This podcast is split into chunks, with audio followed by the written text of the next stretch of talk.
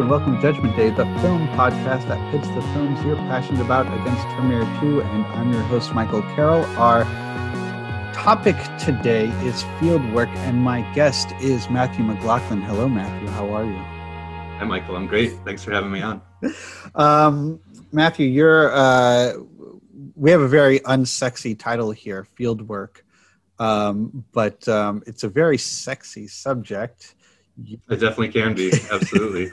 I can tell you from personal experience. I'm sure we're going to get into it. Yeah. Um, what what uh, what is field work? What is when I say that? What does that mean to you? Like, what does field work mean to me? Um, no, no. What, well, what does field work mean? Like, according to like Webster's Thesaurus Dictionary. Um, well, I would I would guess that it means uh, in the dictionary uh, the act of performing science while out in nature, something along those lines. Yeah. So um, in my line of work, it typically means uh, working with wildlife or um, just general environmental concerns relating to wildlife. And and what is your line of work, Matthew? Uh, I work at the Minnesota Zoo. Uh, my position is kind of an interesting one. I do all of the, or my department does uh, all of the back of house work for all of our large aquatic systems. So a lot of aquatic engineering, a lot of water chemistry, uh, microbiology testing, uh, computer controls. Uh, it's a very kind of strange combination of technical fields rolled into one job. Uh, but it's uh, it's something that I, I, really enjoy doing. And while my my primary uh, career isn't field work because of the facility that I, I work for, I've had a lot of opportunities to participate in, in in what I guess I'm truly passionate about, which is wildlife conservation. Um, and I've had a number of really interesting uh, field experiences in my career working at the Minnesota Zoo. And just backing up a second, I, am asking you this um, legitimately uh, not sure what to say because, full disclosure, you are my cousin and you That's talk correct. to me about stuff in your life. And like a lot of people I'm related to, it just doesn't stick in my brain at all. all I know is that you tend to work with like, um, well, you called me one time. Um, uh, we were one time you were telling me that you were driving by New York, and I said, you know, that's fucked up, man. Why you should have stopped it and said hello. Uh, you know, like I'm never in Minnesota. You're never in New York. Like, why didn't you say anything? You said I had a hammerhead shark uh, in my truck that I was transporting. So. Yeah, that's that's a trip that I've taken a few times, and I always feel really guilty because, as you well know, um, you a few uh, times. And, uh, yeah, so working at the zoo and working in our aquatics department, uh, we it's a pretty small field, so everyone kind of knows everybody else. So we've I've got some friends that work at the Mystic Aquarium and the Norwalk Aquarium in Connecticut, as well as the New England Aquarium up in Boston, and uh, we try well we try we we do a really good job um, and one of the misconceptions about the zoological field in general is that we're out there just snagging these wild animals um, to, to put on display which is um, what we do is we work with uh, with those aquariums on the east coast and they work with local fishermen um, and when they will occasionally catch a shark accidentally um, in order to uh, i guess convince those fishermen not to just kill the sharks, which I guess would often be their inclination, uh, since it, typically they catch the sharks because the sharks are preying on fish that they've already caught, and there's no real commercial value for them there. Uh, those those aquariums out in Connecticut um, will give a small stipend to those fishermen to, to actually keep the sharks alive um, and to uh, collect them. Um, we then will work with those local aquariums uh, and bring a couple of those sharks back to Minnesota, um, where they can be, you know, um, they can live, they can have a good life with uh, a large aquarium to swim in. Um, we have some really amazing captive reproduction programs. Uh, we have some really amazing uh, wild release programs where we're actually breeding animals in captivity to restock some of these wild populations that are in decline. Uh, and then they basically act as ambassador animals, um, and we use them for education programs um, and to teach you know the next generation why these animals are valuable why they're worth conserving uh, and things like that. So yeah uh, several times in my career i have driven from minnesota out to connecticut or massachusetts to pick up a couple of these uh, sharks uh, in a specially designed transport vehicle um, and drive them back to minnesota. And never talk to your cousin. Um, um, but that's fine. I have you here now Uh, I had to, I had to start a whole podcast so that we could just to get me on. Yeah. tell me a little bit about the fields you've done research in. Sure. So, uh, probably my first real kind of foray into field work uh, was a project that I did locally with uh, some of the veterinary staff at the Minnesota Zoo, as well as uh, some research uh, researchers at the University of Minnesota. And we did a, a, big survey in Dakota County in Minnesota, which is where uh, the zoo is located. And we're looking at um, amphibian populations, specifically frogs, and some of the diseases that are um, really prevalent in some of those amphibian communities here and around the world. I think a lot of people know um, who understand, you know, wildlife ecology and, and biology that uh, amphibians are, are tend to be kind of a, a, species that is one of the first to decline if environmental factors um, are not in their favor. So. Um, yeah, we did this really awesome uh, fieldwork project where we went out and surveyed local amphibians to see if they had uh, chytrid fungus and ranavirus, which are two of the kind of primary culprits in, in global amphibian decline. And I designed for the project kind of a water quality testing parameter um, that just uh, you know give you a good idea of the quality of the, the water that these animals are living in. And we actually got that uh, paper published, which was amazing. That was uh, the first and only uh, time I've been a co-author on a scientifically published paper, but I'm, I'm still pretty proud of that one. Um, so yeah, that was my, but, my first kind of real. That was in then that was in Minnesota. It was. Okay. Yep. Sorry. That, yeah, I, I, what are you going to say? No, yeah. So that's that was like my first real experience working. I'm I'm not a a, um, a, a trained scientist. I'm not a um, I'm not a conservation biologist by trade. Um, but like I mentioned before, just working in that environment, I've had a lot of really amazing opportunities. So um, the real, you know, nitty gritty scientific work was done by PhDs and veterinarians. Um, but it's just fun working in that environment. I, I, find it fascinating, and it's something that I was really proud to be a part of. But um, just as a disclaimer, um, yeah, the real hardcore science was conducted by real professionals, whereas I'm just a kind of I was like a giddy field assistant for most of it. So.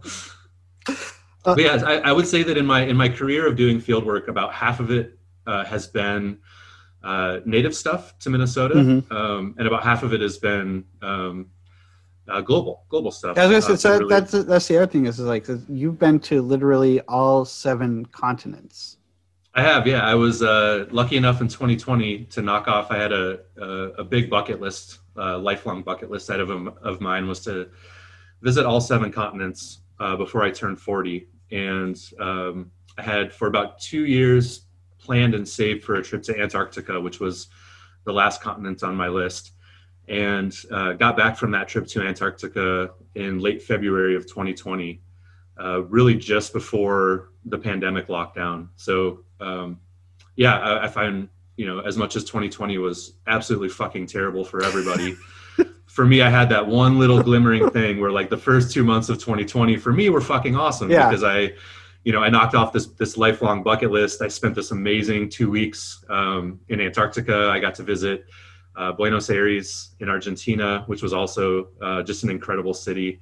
Had this this really kind of life changing experience um, right before uh, I was told I couldn't go anywhere, maybe ever again. So well, I want to. We're gonna we're gonna obviously get to Antarctica in a minute, but but so just just rapid fire just a couple of other places in the world that you've been to that that you that were particularly uh, of interest to you sure yeah i'd say you know so i have been to all seven continents yeah. um, i guess i'll just i'll touch on the the other places i did field work um, i have been to south africa a couple of times uh, working with the south african shark conservancy um, which is in a, a, small town called hermanus south africa which is about 60 70 miles uh, east of cape town and I spent two months there uh, in subsequent years, um, basically working with them, doing uh, a lot of shark conservation field work, um, and doing a lot of education with some of the local community.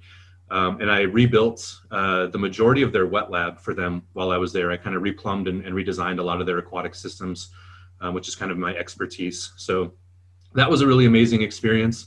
Um, and then again, I, I got to spend uh, a couple of weeks uh, kind of deep in the middle of nowhere in Australia, uh, doing some some shark and stingray conservation work uh, with a group called Sharks and Rays Australia. Um, what what we, part of Australia is that? so I, I uh, flew into uh, a city called Cairns, which, if you look at it on a map, it looks like it would be pronounced Cairns. Okay. Um, if you go there and pronounce it Cairns, some bogan, uh, which is what they call rednecks, will probably punch you in the face. um, it's pronounced Cairns, like cans of soda.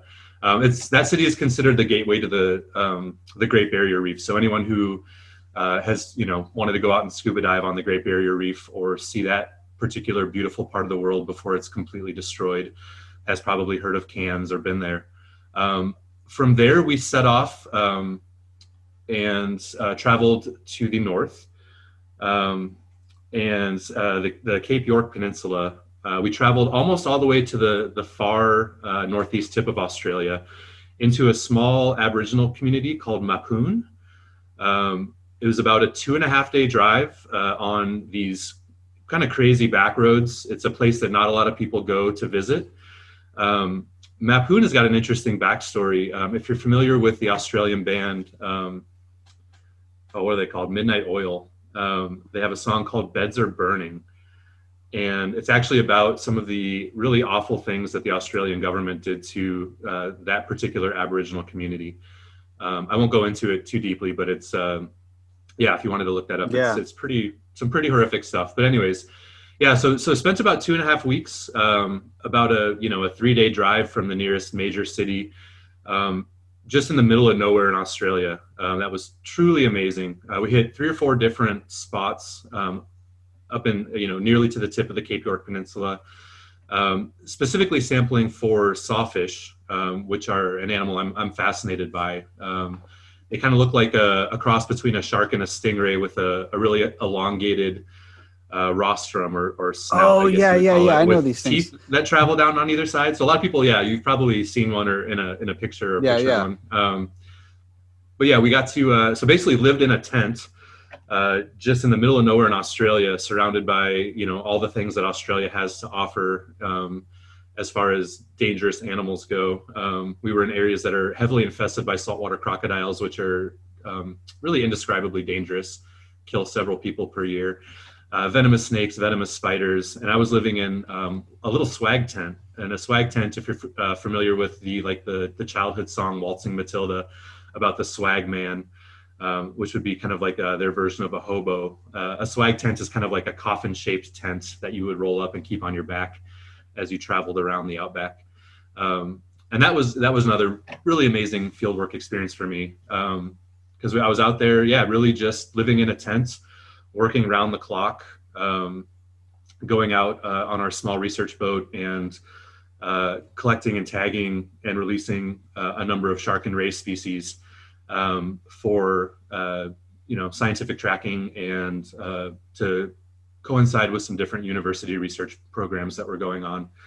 And uh, really getting yeah getting just having the experience of, of being that far out in the middle of nowhere in australia working with some of the aboriginal rangers which um, I guess would be like uh, the Aboriginal version of like our Department of Natural Resources or wildlife management officers um, in some of those areas was was really spectacular. Um, just seeing the wildlife, being that far out in the middle of nowhere.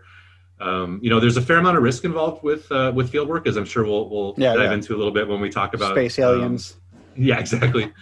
Uh, but yeah, I would say uh, as far as doing global field work, uh, my two best experiences were in, in South Africa and Australia. Um, yeah, shout out to Australia, by the way. I, I, um, I look at the analytics on this show sometimes, and uh, I have a number of Australian listeners, and uh, particularly shout out to uh, my friends on the Swapcast podcast who I had on. Uh, oh, that's amazing. Yeah, Australia is a, just an incredible country. I had a, a, really spectacular time there. Well, listen, while you were um, spending your 20s and 30s uh, doing whatever it was you just said you did, I was spending it watching a bunch of fucking stupid movies sitting on my ass. So, um, uh, that, that sounds amazing to me. well, uh, well, I, I still want to go through uh, that. That's not the segue I wanted to do. I uh, so you traveled the world. I watched a bunch of shitty films during the holidays. Uh, we were talking about you doing this episode, and I found out that you had never seen John Carpenter's The Thing. Yeah, which is a bit ridiculous. You know, I'm I'm very jealous of your your movie acumen. Um, yeah, we obviously do our. Now our, I have to Google the word acumen. Go ahead. um, we, you know, we do our our. Oh, thank you. Well, so Um, so so I want to. So the thing though, uh, Yes. I I literally just assumed that you had seen it. Uh, Were you aware of this film? You know, I yeah, I'd heard of it. Um, you know, I consider myself a pretty big fan of movies. Mm. I, I love movies. I, I I watch a lot of movies. Yeah. Um, but I, you know, I oftentimes overlook the classics. Yeah. Um, which is, which is a problem. I, I have this. Um, yeah, I don't know. I, I I had never actually sat down and watched it. Don't, don't beat yourself up now. I I fucking stop doing that Minnesota shit. Uh, so I uh, I no no because because I know for me, I didn't see it till late in life, and that was mostly because well, late in life. I saw it in my teens. That was mostly because um, growing up, there was always this like Sci-Fi Channel um, uh, commercial about um a documentary that you could buy about film special effects, and they showed all the money shots in Right. the thing. And I don't think the thing needs a lot of introduction.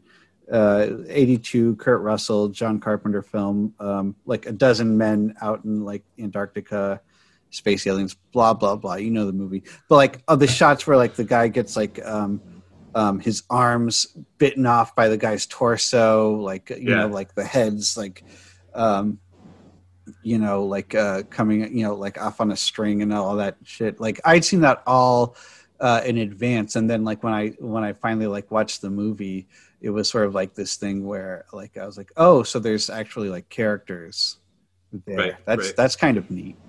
Um, yeah, I um, I loved it honestly. Yeah. and that's one thing that I love about you know you picking the movies to watch is that um, you, you make me watch things that I might not otherwise watch on my own, and I you know I'd say like a solid ninety percent of the time wind up wind up loving them. Um, So so so when you went to Antarctica, this was uh, Yep. this was just like a vacation you took. This was not was, them yep. doing you you were not there doing field research. But what was it that what what was it that you did? What what do what does one do when they go to Antarctica? so yeah, what what you do if you're if you're a tourist and you want to go to Antarctica is you you book a trip. Um, I guess the best way to describe it would be a, a, a small cruise ship. And we cross the Drake Passage, which is a, a two day journey. Uh, and the Drake Passage is considered uh, one of, if not the roughest uh, passages in the world. And for good reason, you know, even on a, a, a a I guess it'd be a medium sized ship in the grand scheme of things. Uh, for the first time in my life, I got motion sick, and I've, you know, uh, um, yeah. So we basically, uh, after that two-day Drake Pass, uh, Drake Passage voyage, basically just explored the Antarctic Peninsula. So if you're looking on a map, it looks like the little tail that sticks off the continent. Um, even in the Antarctic summer, we were there in February, which is kind of the end of summer. Um, there's a very limited window, uh, unless you're like a, a year-round or a long-term researcher staying in in Antarctica. There's a pretty limited window when you can go as a as a traveler to visit the continent, um, and that's kind of the middle of their summer. Uh, so we ended up, uh, yeah, traveling. Uh, we did actually uh, uh, go pretty far south on the peninsula, almost to the, I guess, the base of the peninsula, you call it.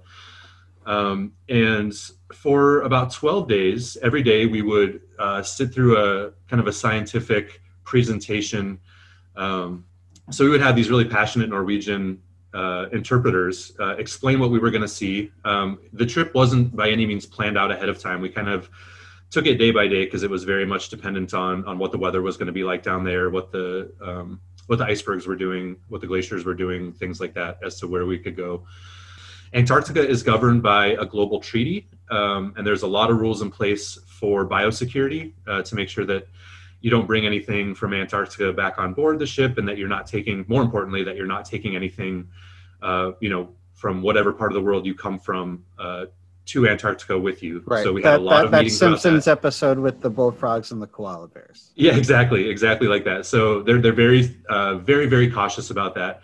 Um, so we had to learn all about you know um, all the different um, kind of biosafety protocols we were going to go through to prevent um, any kind of uh, spread. Also, just the fact that we were going to be visiting several different parts of the Antarctic Peninsula. We also didn't want to transmit any disease. Uh, you know, let's say between penguin colonies. So we would go and and and see one penguin colony through the course of that. You're going to step in penguin shit. It's going to happen Yeah, yeah. um, and you know we didn't want to trans uh, transfer any disease from from place to place on Antarctica either. Um, so in order to actually make landfall, you you are required legally to sit through um, a, a, pretty extensive set of lectures on on what the do's and don'ts are and what the protocols were going to be.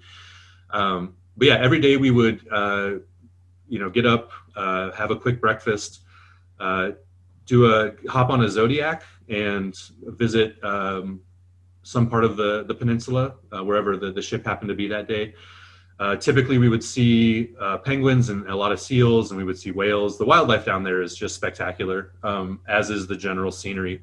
Yeah, and then uh, so every day we would get to make landfall. We'd get to to spend an hour or two hiking around, um, and they, it was very interesting because the guides would bring supplies for three or four days every single time we would make landfall because you never know uh, weather can blow in and separate us from the the main ship and in that case we had to be uh, prepared to stay for a couple days oh, if we shit. needed to which is a little bit intimidating yeah. um, we didn't run into that situation fortunately but they are you know they would basically uh, the expedition team would make landfall before they would bring us and they would bring days worth of supplies um, mm-hmm. just in case the weather changed very rapidly and we weren't able to get the zodiac back to the main ship um, yeah we would spend a, an hour or two at max on land um, you know you're not allowed to get very close to the wildlife um, under most situations, which uh, I think is a is a very good yeah, thing. Yeah. Uh, we don't want to disturb them uh, by any means, but you didn't do it um, like. Oftentimes, do you have any idea who I am, kind of thing with them? Or? Yeah, no, nothing like that. Yeah.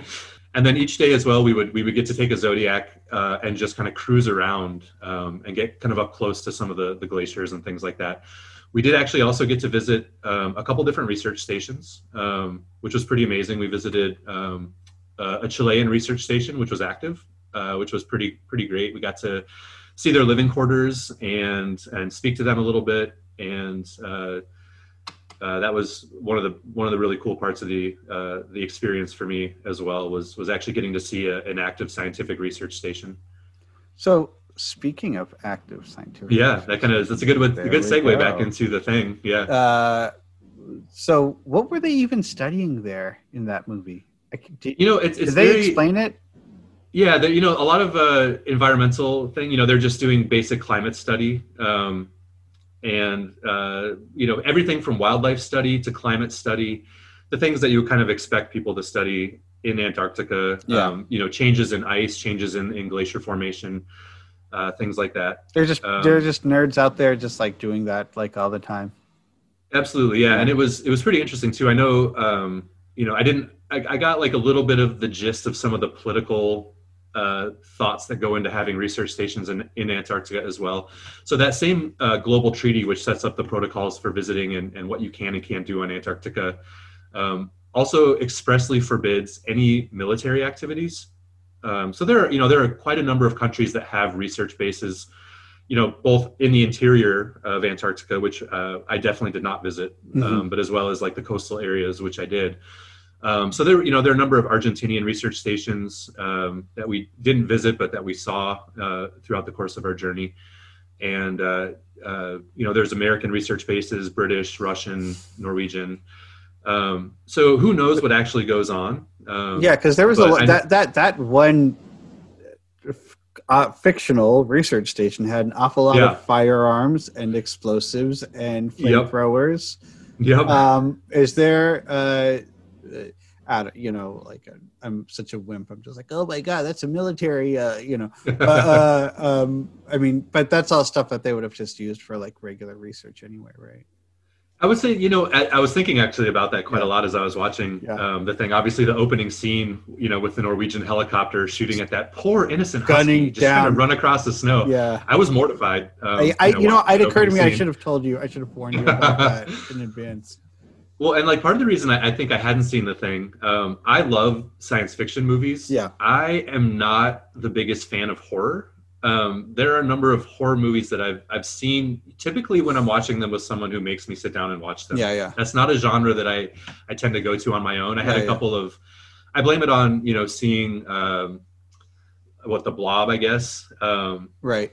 Um, I was probably exposed to at a, at a young age, and then um, yeah, being a little bit wimpy. Uh, yeah, I mean, again, like since we're doing biography shit here, like we, we spent uh, we spent like what like a few weeks together in in Long Beach, yep. uh, uh, in the summer of like 1995, and you were like what you were you were like 14 15 at the time you had this weird fixation on like we need to watch faces of death Oh yeah, you know I went through a, a, weird. You know, I'm sorry about that. By the way, also, um, I sorry, brought you on. Sorry. Aunt Michelle and Uncle Leo. Yeah, I um, sorry for. I thought that for, was so cool. I'd never heard of that shit. I was just like, they can't do. How does Matthew know about this? He's so sophisticated. Well, this is so dumb because you know, growing up, going in the '90s, going to video stores and just like renting VHS cassettes. Some of my idiot friends, you know, from high school, uh, and I say that lovingly, yeah, obviously.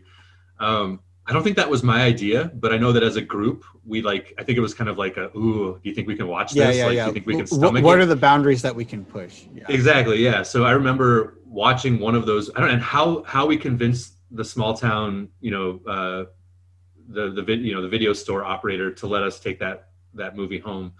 He probably didn't care. He's just interested in our money. But yeah. um, he was, was just interested in the dollar fifty, exactly, plus the extra dollar in late fines. yeah, exactly. Um, but I remember watching it in my my friend Joe's living room, um, and his mom came home in the middle of watching that and was just beyond mortified. Um, his very, you know, kind of conservative, yeah. uh, small town um, mom, who, you know, I don't blame her. I wouldn't want my 14 year old son watching that movie either. Um, I don't remember a whole lot of that. I don't know if I just blocked it out, but yeah, that was very much a. I don't know if that's like a like a just a like a juvenile growing up thing. Like you want to like test your limits and see what you can, you know.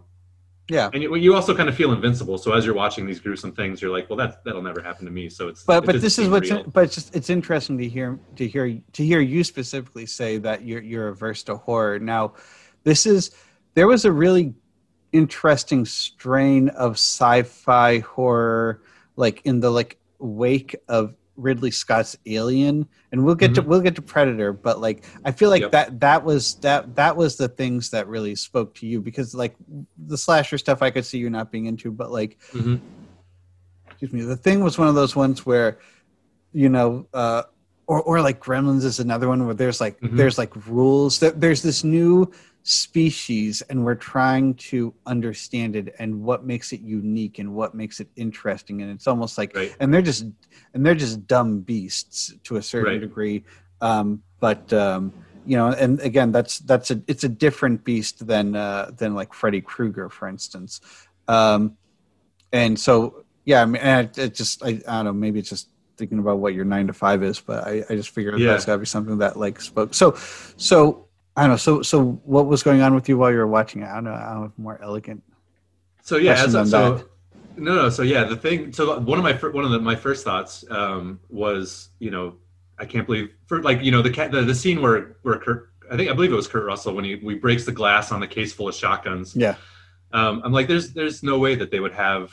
There's no need to have ten shotguns um, in Antarctica. I could see like needing maybe one shotgun mm-hmm. um, for in case you know just in case one of your coworkers goes absolutely crazy and needs to be subdued but also there is uh, you know i guess saying that there's no dangerous wildlife in antarctica is uh, like a little bit of a, a misconception because i mean there are there's there's some dangerous animals down there like um, leopard seals mm-hmm.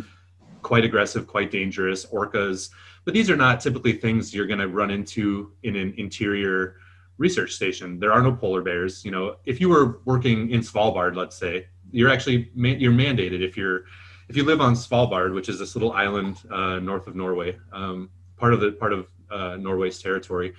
You're actually required to have a rifle with you if you leave the city limits because there are polar, polar bears everywhere, and that's an animal that you would you know potentially need to defend yourself against there's nothing in Antarctica that can harm you in the interior, you know, other than king penguins, and they're not so aggressive that you're going to need a flamethrower, a sniper rifle, yeah. several shotguns, you know, and lots of grenades. That's but it's so I think obviously the, the, vibe of the thing is it's a dude's rock movie. Like like you, oh, absolutely, you, yeah. you don't need that much whiskey either, or like. No,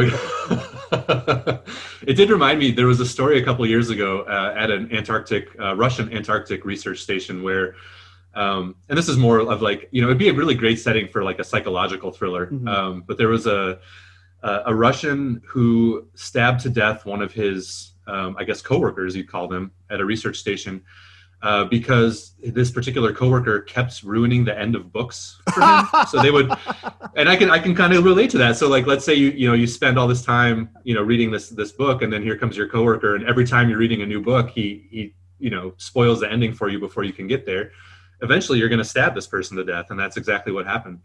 Um, but yeah, the the amount of firepower in, in the thing was was pretty ridiculous. Obviously necessary to tell the story, and I thought that was pretty cool um, yeah so one of the first things i was thinking about too is as they they pan in on on that opening scene where it's these beautiful mountains and glaciers and this poor you know uh, escaped sled dog trying to get away from this lunatic in a helicopter um, I actually, you know, uh, had to had to Google real quick where the actual filming location was because it looked just like Antarctica. I did again. Yeah. I didn't see the in- interior, but just you know these kind of stark, beautiful mountains rising out of these these amazing glaciers. Um, yeah, that scene did. They did a wonderful job of, of location scouting. Um, it turns out that was filmed. It, it looks like uh, mostly up in Juneau, Alaska. Yeah, Juneau, yeah.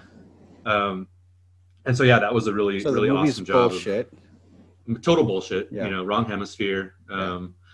But yeah, I thought that was they did a pretty good job there. That was pretty pretty realistic. And actually, like the living quarters, um, from what I saw, um, you know, looked pretty realistic as well. I think that they they did their they did their research. You know, the, there's obviously um, you know uh, the the Chilean research station um, that I visited had you know they had a game room. You know, obviously, when you're staying there year round, there becomes uh, a, a, long, excuse me, a long stretch of the year where it's the area is not navigable. Like once you're in, you're in, mm-hmm. um, and you know, not even with a medical emergency can you get out. Which is why um, I don't know how true this actually is, but I've been told that all people who go and stay in Antarctica uh, for any extended amount of time automatically have to get their appendix out um, because that's obviously a pretty a pretty common uh, occurrence amongst us humans uh, where that will get infected and, and become a life-threatening right. issue. Um, so you're, you're kind of stuck there. So there's you know a lot of things you know TVs, uh, games, things like that for I could for I could use I could have used one of them this last winter, honestly. no, but that's in, so so so it was in the game rooms that you saw. Um, you know, just mostly like televisions, and yeah. it looked like they had a couple video game setups. But you know, because you wonder, uh, the the research station that I visited um, was all male, and I don't know if that was intentional.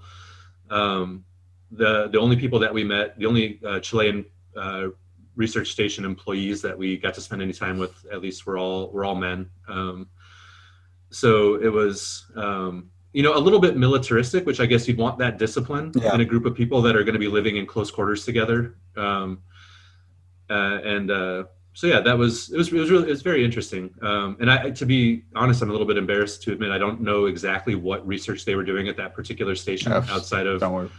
Yeah, I mean, they, I think they were doing you know climate monitoring um, and things like that. But uh, as far as like specifics go, I was just so enthralled to be there that I.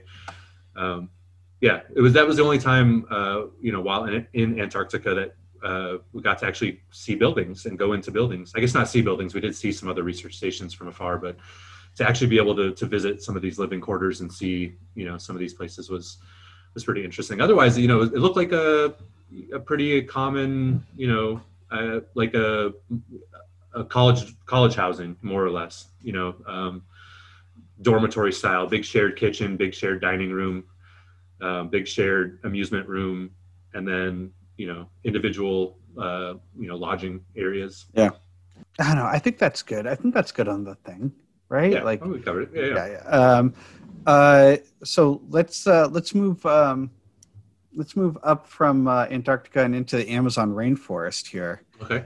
Um, you wanted to do Medicine Man.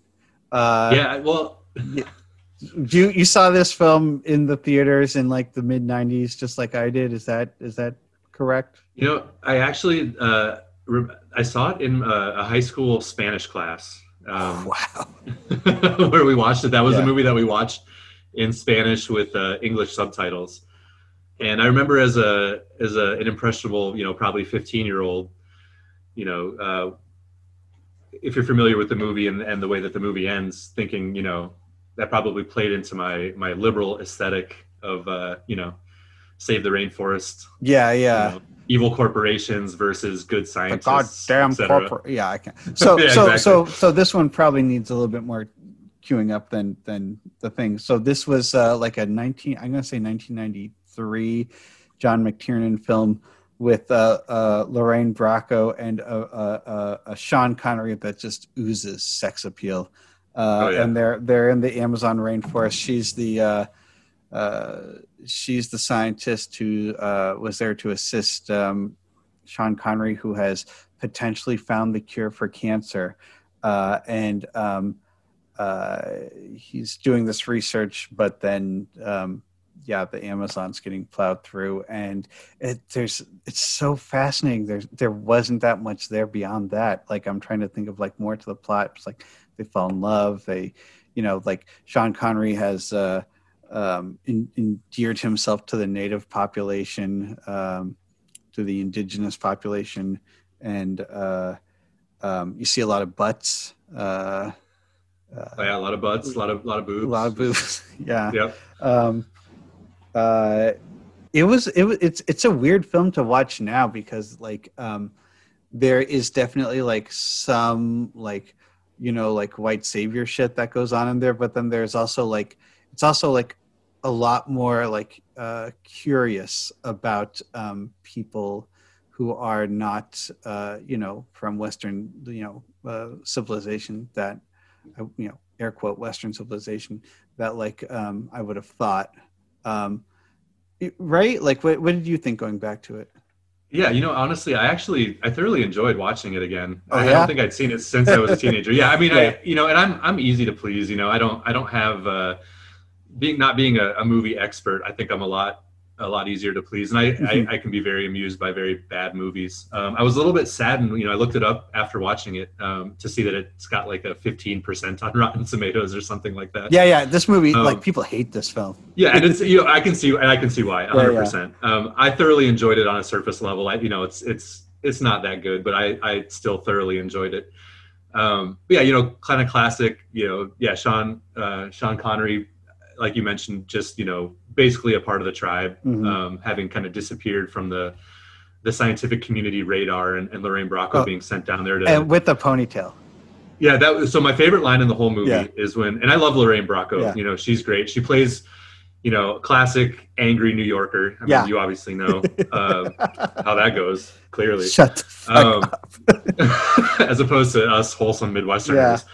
Um, but yeah, my favorite line in the whole movie is when she she she shows up and she's got this this grueling journey um, to get to where he's located in this you know kind of interior tribe, and you know she's she finally meets up with him and she's immediately demanding I, I need a bath and I need some food and yeah. you know, and he's kind of dismissive dismissive of her at first, kind of classic like you know sexism in the in the science community kind of oozing out of that scene mm-hmm. and uh, he just assumes that she's some idiot when really she's you know kind of a brilliant doctor and uh, when she calls him Dr. Mengele with a ponytail, um, you know, it's obviously I, I, almost fell off the couch. I was laughing so hard. So he didn't. He kind of dismissed her. You know, you know, about the bath and the food that she wanted, and yeah. so she referred to him as you know Dr. Mengele. He, Dr. Mengele, you know, like a, a obviously um, unspeakably horrible Nazi doctor because he wouldn't give her a a, a bath. Um, I, I, would forgotten that it was Lorraine Bracco who played the female lead in, in right. Uh, Medicine Man. It's the only time I saw her blonde. Yeah, right. Exactly. You know, I'm I'm very used to her from uh, you know Goodfellas, obviously, mm-hmm. and and The Sopranos, and she kind of has a tendency to play a a, sh- a bit of a shrill, uh, at times, kind of you know, confident, aggressive uh, New York trope, I guess, mm-hmm. if that's a fair way to say it.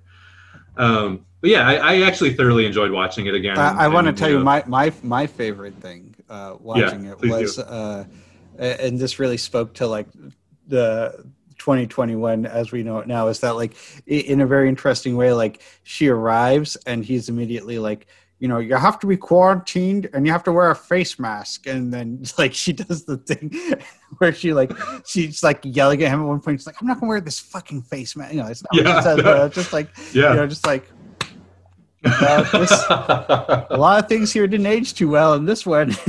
yeah, no, that was absolutely classic. You know, it's funny. 2020 is obviously going to resonate forever in that regard. But I, I thought the same thing watching it. Like, oh my god, like this is so so topical. Yeah. Did, um, did they come off as scientists to you? You know, I actually I, th- I felt it was like fairly believable. Okay. Um, okay. You know, and that's there's an air to you know there's an air of oftentimes if you're a very good field researcher. Mm um, you know, if you're if you're really good at any field in science, I guess if you're really good at any field in life, um, there there tends to be a certain kind of arrogance, but especially you know in science, and if you're um, you know you, you've kind of had the success of, of getting this tribe to accept you and you, you're running these successful experiments and creating this this amazing research that's a pretty i'd say that's a pretty fair representation sean connery's character. By the way that was just a brilliant uh, scottish accent that you just did. Oh thank um, you. Yeah. Yeah it was wonderful. So, uh, so, rest in peace by the way. Yeah. that was you know sean um, yeah. rest in peace sean. Great great actor. Um, and then you know i also understand you know even if if if it had been me let's say i had been lorraine bracco I like to think of myself as a, a an extremely laid back traveler. Mm-hmm. When I when I travel, I tend to stay in the most low key um, and inexpensive places you can. A lot of uh, a lot of hostels with very minimal amenities and things like that. But I definitely, you know, when you when you've been awake for 50 hours traveling somewhere and you're dirty and you're sweaty and you're you're hungry and you're tired, um, you know, anybody can snap and so her you know her kind of early outbursts in the film i thought were very realistic that would definitely be something that i, I could relate to um, you know some of these long journeys to get to some of these kind of far-flung uh, for americans at least kind of far-flung places in the world um, can leave even the the sanest and, and kindest and calmest of people at their wits end and ready to snap so i thought that was a pretty a pretty fair representation so the the thing that the film is probably most well known for is uh, um, the accents, the the clashing mm-hmm. accents there. Uh, again, you like Sean Connery's very heavy Scottish accent mixed with Lorraine Bracco's very like outer boroughs New York accent, yep. and um, and it's weird because they are. It, it, because it is a film about these two people like uh, falling in love while talking about science while talking mm-hmm. like that. Uh, um, I, it, you know, I, will say that I, I, was a little bored at parts of this film. There's, there's a lovely uh-huh. zip lining sequence, I should say, but yeah, um, yeah. I did take some time to like try and find some analogies for sure. what hearing these accents, which individually sound fine. Yeah. Um, like you know in, in this context so i uh, i have uh, it's like peanut butter and onions yep. uh, it's like uh, ice cream and cheese oh, yeah and uh, yeah. it's like cheap whiskey and tuna ooh yeah, yeah. no those are that, that excellent clashing analogies like for yeah. your ears that's what medicine man feels like and then i was thinking like okay so let's say you know they have a kid what does that sound ooh. like yeah, that's a great question. I, you know, I was putting it together in my head. Are you ready? So you put those accents together. Yeah. I, I think it sounds a little bit like a Minnesotan accent. It could, yeah, yeah you know. And the, but then a, here's the abomination. Here's the problem: yeah. is that you get those two people and they have a kid. Their accent might be Minnesotan, but the kid is going to be assertive yeah. So, oh, so, so like, yeah. like this, this, or, or this will be a person those... completely like befuddling to anybody. well, I guess it would depend too on whether they, you know, do they do they have this this uh, imaginary child while they're living with this tribe, uh, or do they have this child, you know, when they're back in in you know so-called civilization but, uh, amongst the yeah exactly amongst the uh, intelligentsia of the high-end scientific research community um, I think that would obviously have some effect on it. I think a, a kid in that uh, surrounding would grow up probably pretty arrogant uh, either way. But so so, but you did you went back to it and you did like it. That's that's good. It, it, I did. Yeah, I didn't. It grew, you know, I, it grew on you. Yeah, I, I, I enjoyed it, and I think part of it too is probably looking at it from a perspective of of you know it made me think of my own experiences living in, uh, you know, um, or living or, or, or spending some time in in kind of far far flung places doing scientific research. Um, and so, yeah, I, I, probably had a little bit more of a, you know, rose colored glasses as I was mm-hmm. watching it. Um, but uh, yeah, I think a lot of people would probably really not enjoy watching the movie, but just, yeah, um, I, I, really did actually thoroughly enjoy watching it again. Um, again, I wouldn't tell anyone that it was the best movie ever, yeah, yeah. or you know, you must rush out and go see it. But as I sat on my couch uh, watching it, uh, I, I and I, I tend to be the type of person, especially if I'm watching a movie alone, I get very emotional. Um, I'm a pretty emotional person, anyways. But I didn't at no point during this movie, I, I think, did I find myself like choking up. um, which is pretty rare for me. I can watch pretty you know non-emotional movies and, and get choked up, but um, I, I, did not. You know, I, I wasn't. Uh, you know, even at the climactic ending, um, I didn't find myself, you know, getting ready for a good heave cry or anything. Um, yeah, I did actually. I did enjoy watching, and I and I, I yeah, I, I, have to wonder. You know, I, I I wondered a lot about the production of the movie.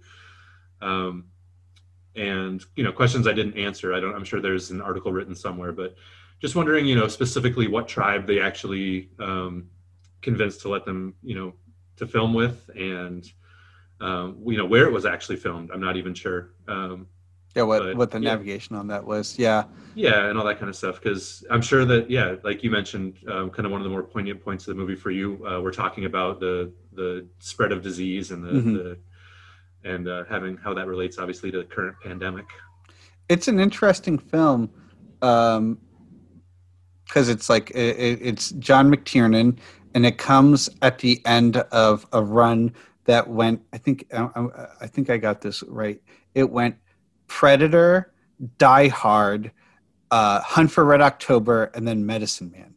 right you know uh, and, yeah. and, and that's one of the other like kind of like common takes on it and then actually the really fascinating thing i was thinking about when i was watching it was um, there's a scene when sean connery like confronts the people like committing deforestation and this is going to be our, our segue here if you're if you're ready okay. yeah, yeah. Uh, um, where he like uh, you know is fighting these guys and it's such shitty action just on an yeah. action uh, just as a uh, as a fight scene goes and um, uh, in stark contrast too mm-hmm. let's take a little step out of field research and into just a film i want to talk to you specifically about sure. predator um, yeah.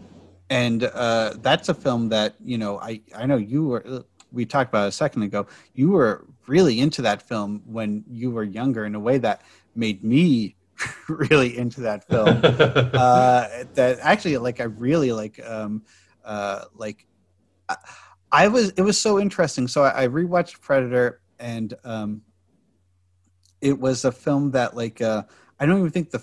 I think the film's fine. I think the film's good. I think what really speaks to me about the Predator franchise are those like, like, uh, early '90s, mid '90s Dark Horse comic adaptations because mm-hmm. those were so awesome. yeah, I loved it. That's so, I've gone back to a few of them, and they're still really. Some of them really rip. Some of them suck, but like some of them were yeah, yeah. great.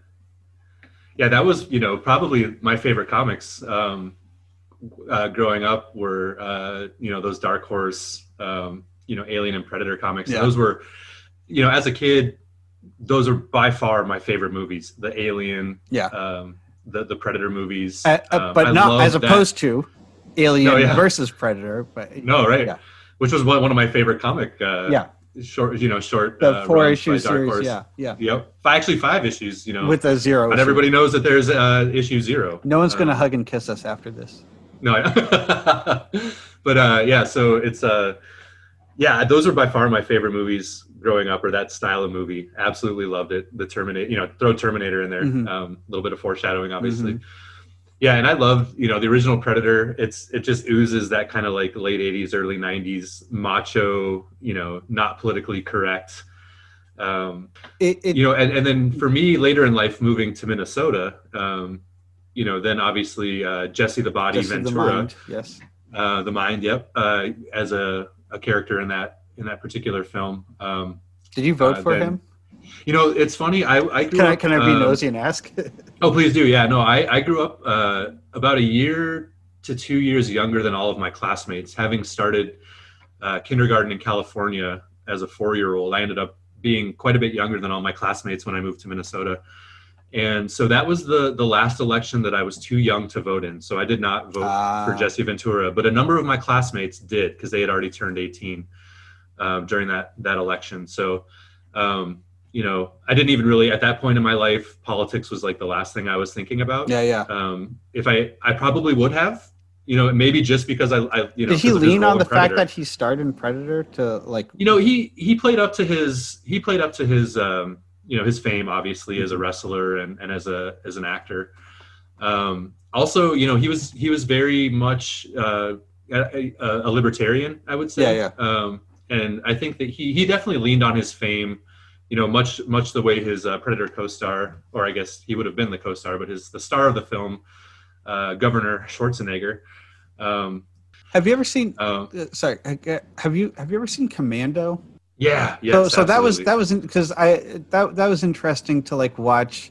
Um, Predator is interesting because of Commando. That that was sort of Sure. my other thing was that like yeah, Predator exists to like um it's almost like um like um upending uh um this thing where it's like oh you know, you know this film like it, like like because that was a thing that like was sort of weird i think that's the thing that's always weird about it for me coming in as someone who's just like really into like okay there are these intergalactic hunters who come in and they're invisible and they have wolverine claws and and they Mhm. have like a triangle laser pointer and a Um, vagina face, and a a vagina bit. face and Yep. um you know like then i watched this film it's like why am i like in this jungle for like a half hour like just get get to like we, you know because i and i think i even saw like predator 2 before i saw predator 1 so Okay, so so yeah, that was the thing that was kind of interesting to me watching it this time was that it, it was that um having now seen commando i can see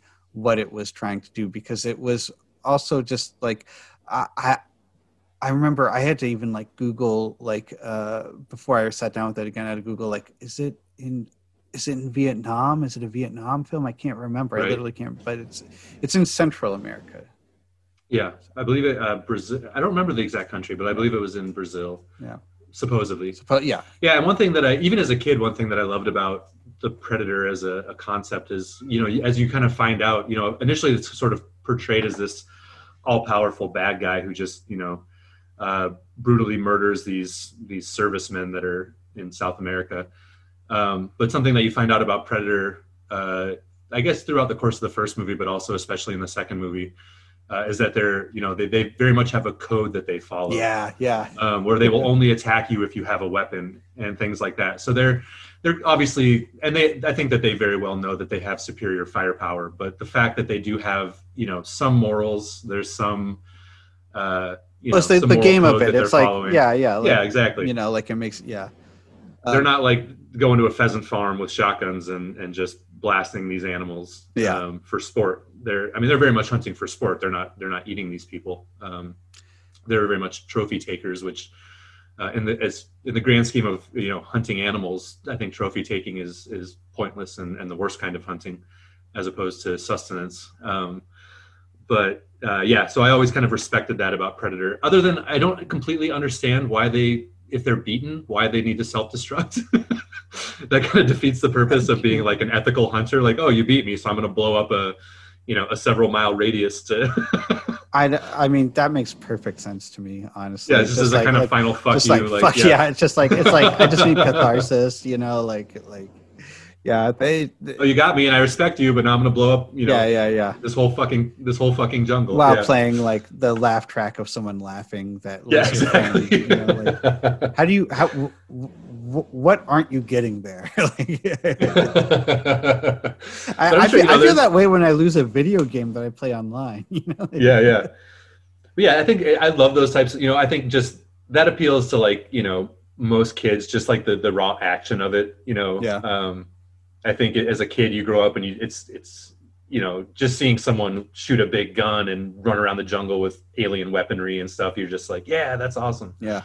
um and uh yeah so that was you know i think that kind of uh you know plays into it a lot as well but um yeah i definitely that was definitely my favorite genre of movie growing up Um, can we talk about Project Grizzly? yeah of course Um, so going away from the big Hollywood films to the Mhm. you know to the small Canadian uh, independent documentary. yep Um, this was a film that. Uh, uh, so actually, let me explain this one a little bit more. I think this was 1998. Uh, I'll put the year in the description, but um, uh, yeah, the film is about. Uh, uh, it's a documentary about this guy Troy Hurtubise. Did I pronounce that right? I can't remember. I know I've watched the movie memory, twice yeah. in the last month. I, anyway, um, and he, um, uh, as the film opens, he's um, telling us about an uh, a grizzly attack that he got when he was a young man. Uh, he was attacked by a grizzly. He was he, he he managed to survive, and he's committed the rest of his life to. Um, he's saying to researching and understanding grizzlies, but what he does is he creates a stupid Iron Man like armor system so that he can go out and presumably like research them up close, but it's such a wonderful stupid film like uh Yeah. I, I think like i think in his head his ultimate goal is to fight them Yeah, you know, it was definitely it struck me obviously more as a thrill-seeking endeavor than a, a true scientific endeavor. Um, I actually I've, I really enjoyed watching this movie as Yeah. well. Um, it's you know I, I couldn't help compare it pretty much the entire time I was watching it. I was comparing it to uh, Grizzly Man. yeah yeah um, yeah the of course yeah. Excellent documentary by But uh, Werner Herzog, yeah. Yep. timothy Um, treadwell and that's initially when you when you gave me the list of movies that we were going to be talking about. I, initially thought that that's what you were Yeah, the movie yeah. that you were talking about. Um, so I spent a lot of time comparing it to that. I think while I was watching it, just you know subconsciously, I guess. Um, yeah, I, I found it entertaining. Um, you know, this guy was is very much, and I think he even admits it during the, the documentary that he's a bit of a thrill seeker. He likes the attention. Um, you know, there are scenes where uh, he's transporting. I think that's an excellent description, by the way. It kind of looks like an like you know early Tony Stark, Yeah. uh, Iron Man. well suit. it's like the most realistic tony stark like yeah, right, exactly, yeah, and in yeah, he's like he's the deep the deep woods Canadian Tony Stark. We can refer to him as. yeah Um, but there's time, you know, he's he's transporting the suit in, the- in the the bed of his pickup, and when he needs to bring it from place to place, and then they cut to you know to him actually transporting it completely unnecessarily, fully mounted and standing up in the back of the truck, um, which can only be for attention seeking. Yeah. Because you know they they show him loading it piece by piece, which makes sense. Light, you know, just all laid out kind of flat in the bed of his pickup, and I think uh, you know for him it was very much a, a sense of. Um, a a sense of adventure, a sense of of uh, you know wanting the wanting the attention, um, and, and that's you know I think that's a little bit in, in all of us as humans. You know, we like Yeah. to have people ask us about what we're passionate about. yeah I, I, I'm, Um, I'm doing a podcast right now. Yeah, exactly right. So yeah, I'm not I'm, like I'm, not gonna I'm not gonna go too deep in. I'm gonna go into this guy, but I'm not gonna go too deep. So yeah, and I'm, I'm certainly not judging him Yeah. by any means. Um, you know, I, I like to think of myself as a, a pretty uh, you know, uh, I guess you know conservative person as far as like you know open minded to people there. yeah just being like you know Well, let me don't to brag about again, things but this is a movie that like I, I think it's less likely that people have seen so just to Yeah. describe this guy a little bit um I, I actually think like physically like this is useful like he, he's a very he's a very like filmic guy you could almost see him being someone who like does like narrative like action films he has a very chiseled chin uh he has these like great sideburns he wears Absolutely. the dumbest fucking outfits in the world he has these like leather tasseled jackets and uh, that he wears with a beret, or he Yeah, wears that like red beret. red yeah. beret. He wears like a duster, you know, like Yep. he's the fucking Neo. Um, and and um, the the film uh, I think does a really effective job of like kind of like understanding like um, uh, yeah he has this weird rich kid energy where he does like have some interest in the outside world uh, to a certain degree, but then he also is just so into his toys, and Yeah. and and um, and then this film like um, just to give people an idea, like so the first half of the film is just like kind of uh, getting to know you, like like 90s documentary character piece where it's like it's like a super enthusiastic person. Isn't this funny? He has contradictions and then like the second half is him going out into um uh out into the wilderness in in in um i, I think are they in um I believe northern Alberta. Alberta, if I remember yeah. correctly. That could be totally they, wrong. they, they have a song the- about alberta which like Yeah, they're in like- the Canadian. They're in the Canadian Rockies. yeah which I believe he's, he's surrounded with all these like friends who just are clearly like it's hard to tell how much they are like enthusiastically his friends or if they Mhm. work for him or if they're beer buddies or but he has these these weird scenes where like there's like uh, hey why don't you sing us a song and it's like clearly inorganic that like one of his friends has like a guitar lying around right, um, right. and they go on this they go on this hunt and this this grizzly suit that he built um had he just can't move in it it just wasn't ready to like go out into the field and um and that just becomes glaringly obvious Yeah, that was sort of the disappointment of the whole movie. You know, they they spend all this time talking about this suit, which is interesting in its own right. Yeah, yeah. Um, he clearly has was put a lot of work and money into this. Yeah, that's what I was shocked to find out how much money he had invested. I think at one point they say he had about 150 or 200 thousand dollars invested in this suit. And um, you know, of note, the uh, rubber that uh, comprised part of the suit Mhm. uh, was from source from Minnesota. I couldn't Ah, help but okay. notice uh, watching the movie that, that that came up. Um, but yeah, and then obviously they, you know, towards the end of the documentary when he actually goes out to put this thing into practice, um, with the intent being, I think, just to have him uh, slowly walking these trails, sort of at the in the foothills of the Canadian Rockies, with the hopes of running into a grizzly bear. Um, and then the fact that he can't move more than a couple feet in the thing. Yeah, Uh, he Um, can't do anything with any incline. Right. Exactly. It's heartbreaking. So it's, really heartbreaking to watch. Yeah, you know, because I was hoping I was hoping to see, you know, the you know I, anyone watching this documentary, I think would be hoping to see then an encounter with with this this guy and, Yeah. and the grizzly bear.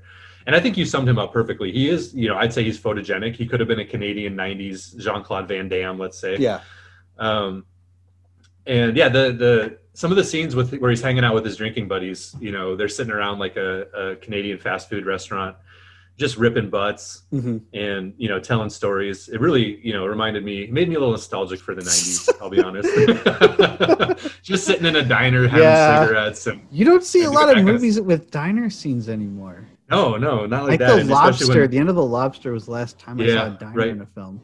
that's a yeah that's a great movie by the way Very good um, film. Yeah. Um, but yeah so it's uh it made me sort of nostalgic for that a little bit. And uh but yeah i think you know what i think to me really well kind of perfectly summarized his intent um at least part of his intent with this entire project is when they're sitting around so they've traveled up to the canadian rockies to, to implement this suit with the hopes of running into a, a grizzly bear. And one of his buddies is telling a story about um, when he served in vietnam Mhm. and they would get bored. And a, a game that they would play is that they would uh, take a grenade, uh, pull the pin, drop it at their feet, and then have to decide: do I just sprint away as fast as I can? Do I try to find a depression in the earth to to throw my body into before this grenade goes off? And this is something that they strictly were doing out of boredom.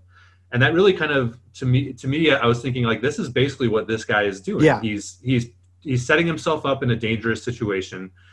Um, you know, taking a little bit of a risk, seeking that thrill, um, and, and basically triggering, you know, putting himself in a, a dangerous situation, and then just seeing, can I survive it? Can I, you know, can I have a favorable outcome? Um, which might be, you know, I'm, I'm assuming the the rush of adrenaline you get uh, when you have a grizzly bear encounter, as he did in, you know, as he describes in the, the Mhm. early part of the documentary. You know, maybe that sets off something in you that makes you a bit of an adrenaline junkie for life. You know, you survive something like that, and you're maybe forever seeking that thrill.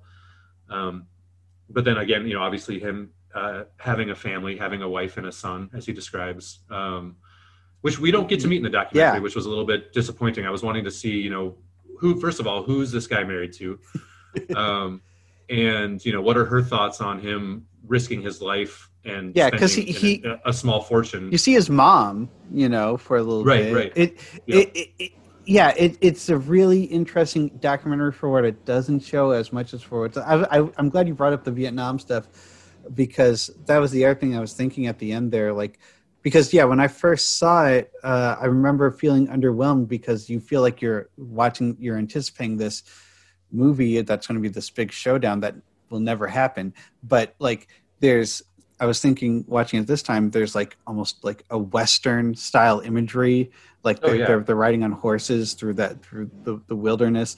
There's uh, you know obviously like some like total sci-fi like Iron Man type of imagery.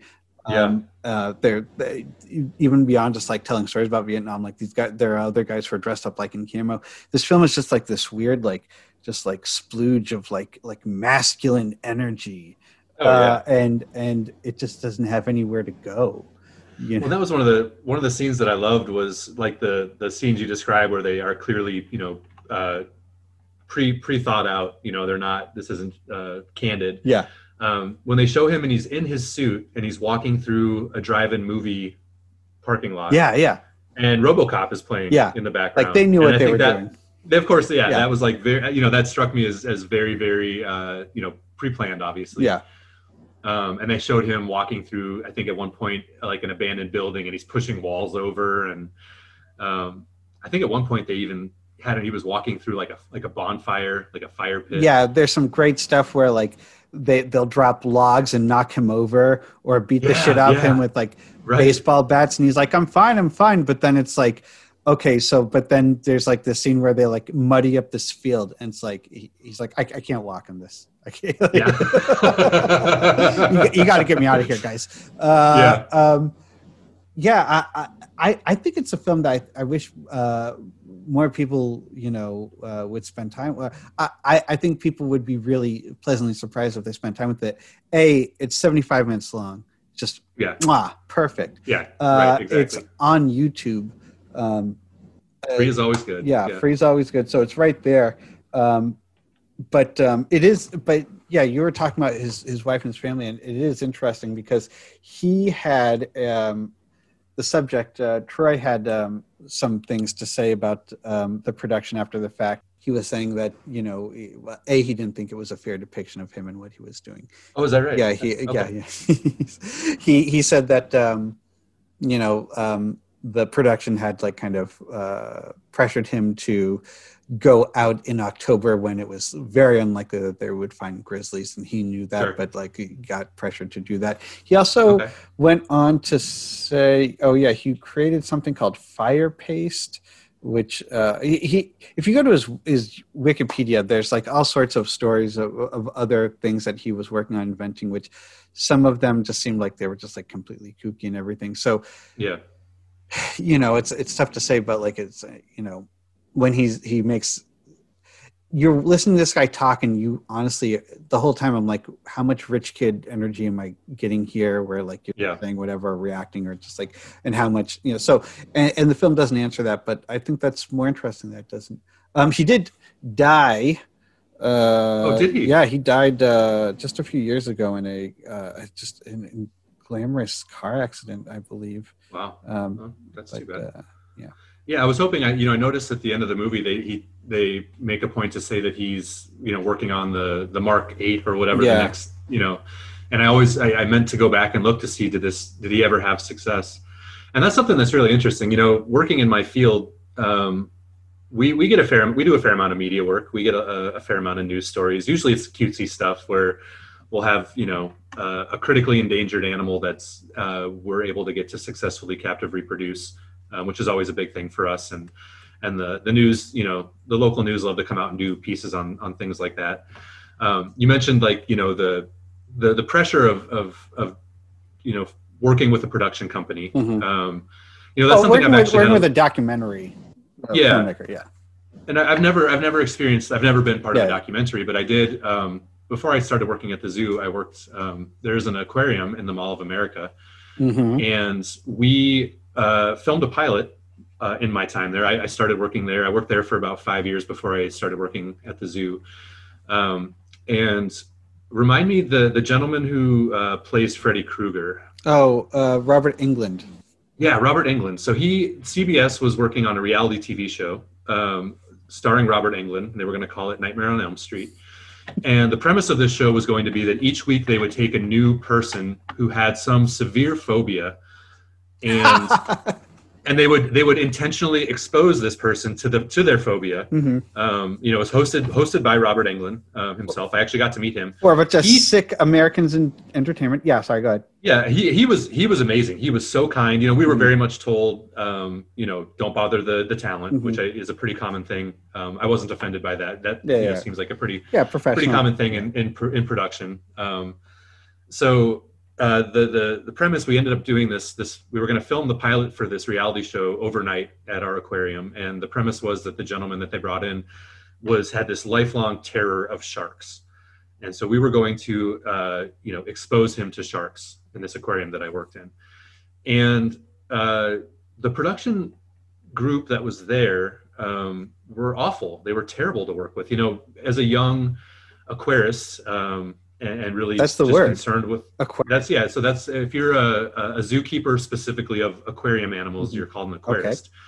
Um, as a young so aquarius my, my so yeah, my, I was a young aquarist. My only real concern was for the the well being of our collection. Mhm. You know, um, the health and safety of our animals, even above the health and safety of of the people that were involved in the production. So my my place in this production was I was one of the scuba divers who was going to be in in our shark exhibit.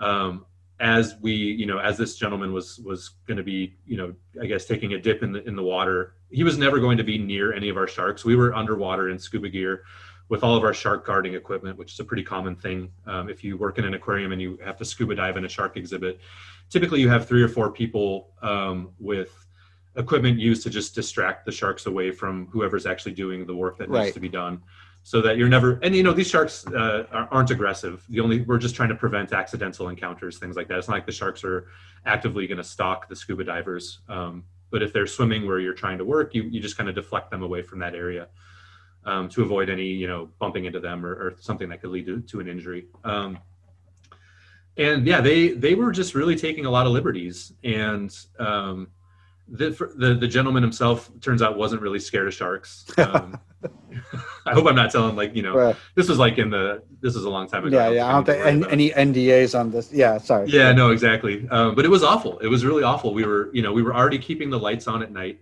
um, in our shark exhibit which you know was kind of throwing off their schedule anyways Mhm. um, and then you know uh, at one point we had a uh, we were working with a number of their scuba divers the production scuba divers as well who had all the camera gear and stuff like that and we had a, a number of underwater signals we could give each other to immediately cancel the dive if, if anything went wrong Mhm. and um, at one point they actually had him jump into the water which we were not told was going to happen Oh shit. um, which then triggered all of our at that point very calmly swimming animals to kind of you know take off in, in fright which is uh, a pretty understandable response Yeah.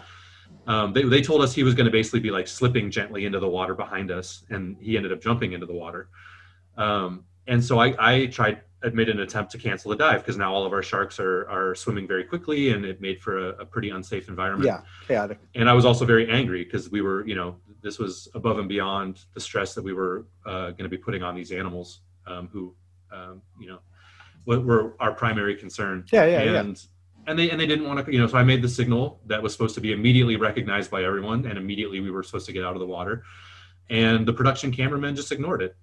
So I actually at one point had to swim down and grab the cameraman by his scuba tank and pull him out of the exhibit, which and at the time i'm sitting here you know i'm very early in my career Yeah. i know that this is the career i want to pursue i'm very passionate about it and i'm sitting here going you know and i ended up we, we got out of the water and i just started yelling and Yeah. i was just so angry and i'm But in the back of my mind then? i'm going You- you- i was i was probably 20 i was 22 or 23 yeah, yeah, yeah. um and i'm thinking i'm gonna get fired for this you know i you know Yeah. uh the aquarium i work for obviously you know we, we very much cared about these animals um but obviously this was a um you know a for-profit facility Yeah. which is is uh, unlike the yeah. place I work now, which is very much uh, not for profit and conservation and, and Mm-hmm. education based. This was a, a for profit facility, and the staff that worked there were every bit as as, as um, you know um, caring of these these animals in our care. Yeah, yeah. Um, but at the same time, it was But you you, very much a- a 22. You don't know how to navigate that shit. Yeah, so I mean, I think that's probably pretty common in a lot of fields. You start out, you know, you kind of have to pay your dues, and and yeah, yeah. um, so I'm I'm sitting here thinking, am, am I about to lose my first career job? Yeah.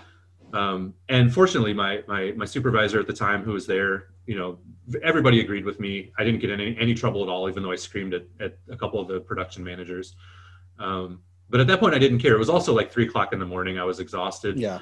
um, but yeah so I, I i can kind of understand when i hear people you know obviously in, in in film and especially documentaries or reality tv you know there's very much an edit that goes into it which can portray you really any way that they want Yeah, to yeah, yeah. and so I definitely kind of kind of understand. Um, and you know, the production people they're not they're not there to care about the animals. They're there to get a product produced. I understand that as well. You know, I was very angry at the time, Yeah.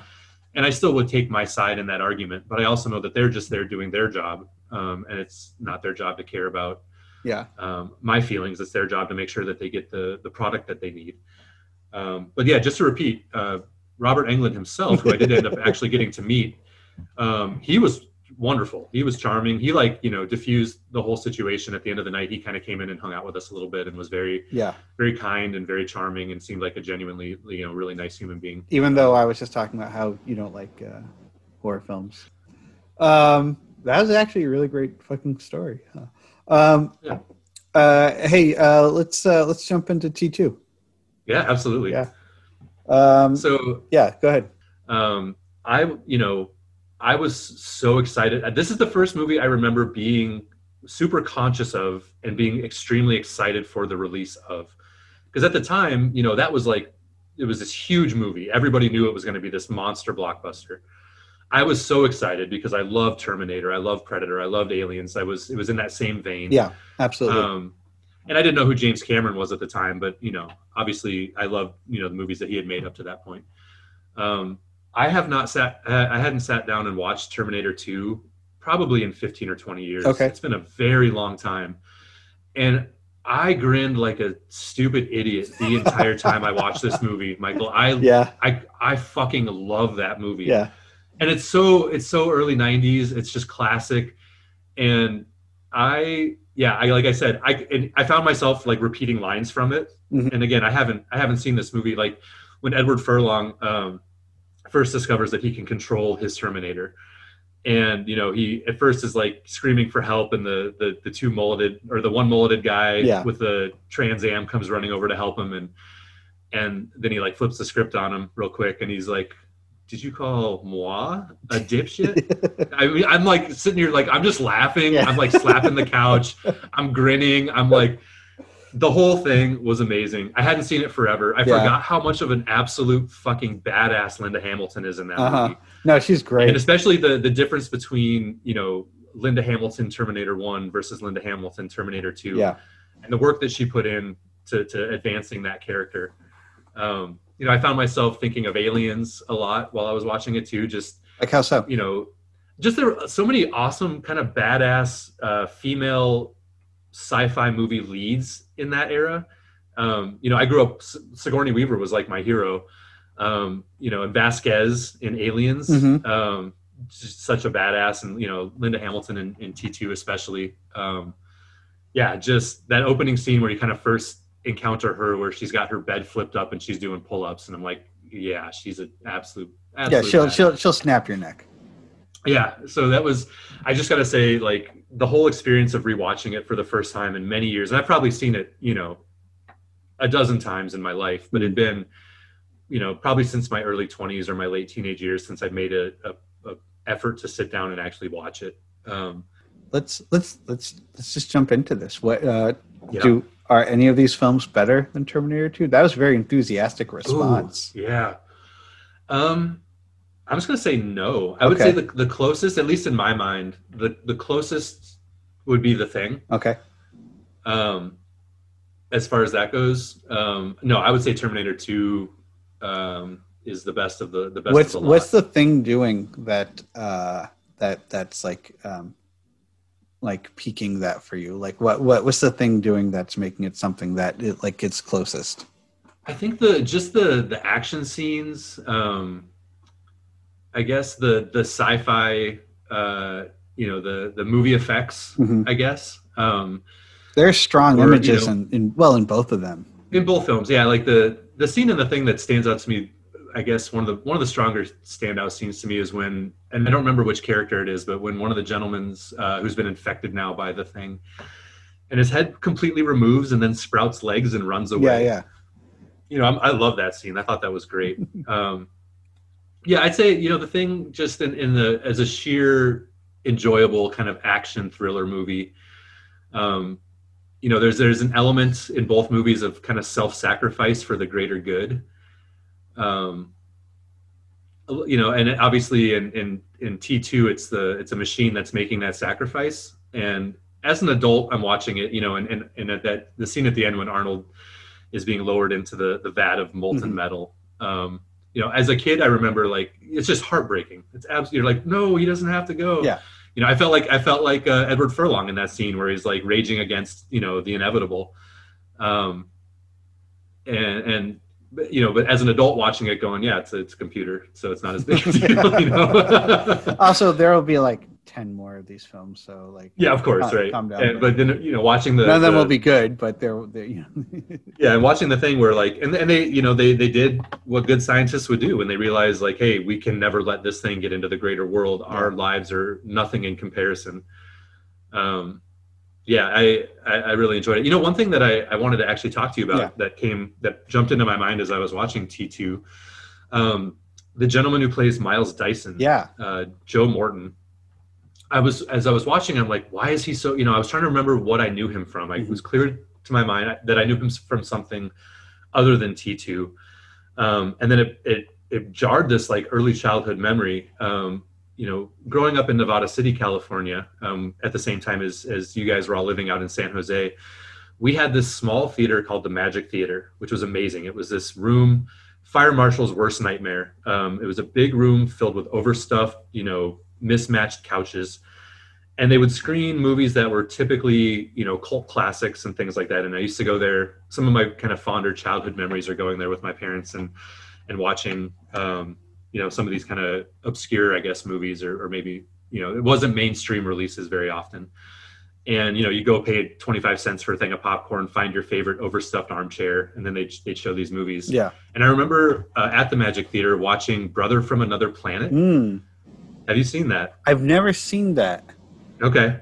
Um, I just I, I haven't. I know he's it. he's he's the he's the brother. he's he's the brother. He's the brother from another planet. So that's like a like an early '80s sci-fi movie Yeah, that I remember Sayles watching film. at the Magic. Yeah, I remember watching at the Magic Theater, and that really it just jarred loose that that kind of early childhood memory, and, and that makes me actually really want to go. I think I will at some point have to rewatch um, Brother from Another Planet. You know, I feel like uh, tonally, that's probably a nice like uh, way to like uh, get off of these like hyper masculine. yeah, because that's like you know it's a sci-fi movie, but it's a it's the polar opposite. Yeah. of the, the level of testosterone is uh, is drooping. yeah and i don't i don't remember a lot of you know um, details about that movie because again i saw it once as a child but i do remember the the feel that it gave me and i loved it as a kid because here's What was the feel that it gave you? It's very much like a, a sensitive confused alien who's just trying to understand people Mhm. and um, like i said i don't i don't remember a lot of the, the main plot points or No, no, no. yeah. or the, the, the the lesson that the movie's trying to convey. But I remember it's this, it's more of like a, um, a an, an alien who takes a, a human form and then just tries to understand. I believe he I believe it's, it takes place in New York Yeah. City if I remember. And uh, you know, or the the New York City of the late '70s, early '80s, which is not the the shiny, happy place, of course, that it is today. Um, and I remember it being kind of like uh, uh, having a more melancholy feel to it Yeah. uh, but definitely it's it's not an action movie um in, in that it's not like a big sci-fi production but Um, that's a sweet note to end on. Yeah, Um, yeah so Matthew. what, what about you what do you is there any any movies on on that list that you thought were better than oh, d2 um, you know, I started uh, when I first started doing this. I, I, I uh, this podcast. I, I always felt like I needed to jump in on this, but I find sometimes that like people like I, when I get to the point where I'm, I'm like I don't give a shit what I Yeah. think. But um, I was going to say that I would rule that um, I, I'm at this point with like action movies, uh, and especially Terminator 2, partly because I'm doing this show, um, where like I I found my place for them, and it's not that I don't like them; it's just that they're not that significant. They, they're not piercing for me, and right right right and I um, I would say that um, absolutely. Uh, I was going to say that Project Grizzly is far more interesting to me now and Mhm. um, good. And then you told me that story, and now I'm like, yeah, I don't know. Like, there's just so much ambiguity. I might actually hate the guy who made this film, but it's a good film. I don't know. I have to think about. It. You know, Yeah. fuck it. Um, I would say that Project Grizzly is a better film than Terminator. 2. okay I'll, yeah and that's fair it's fair to like you know if you asked you know 10 year old michael and showed him both movies Yeah, he would fuck he would be bored He doesn't know what he, he didn't know what he was talking about. right exactly so and maybe you know uh, we'll have to like when we're 80 you know Yeah, yeah, that'll be the to- real to live- question. Right. Well, should we be lucky enough to live that long? We'll Yeah. uh, we'll have to revisit it and see what our thoughts are again. Matthew, it's been lovely having you on. Thanks for coming Yeah, thank you for having me. Hasta Yeah. vista.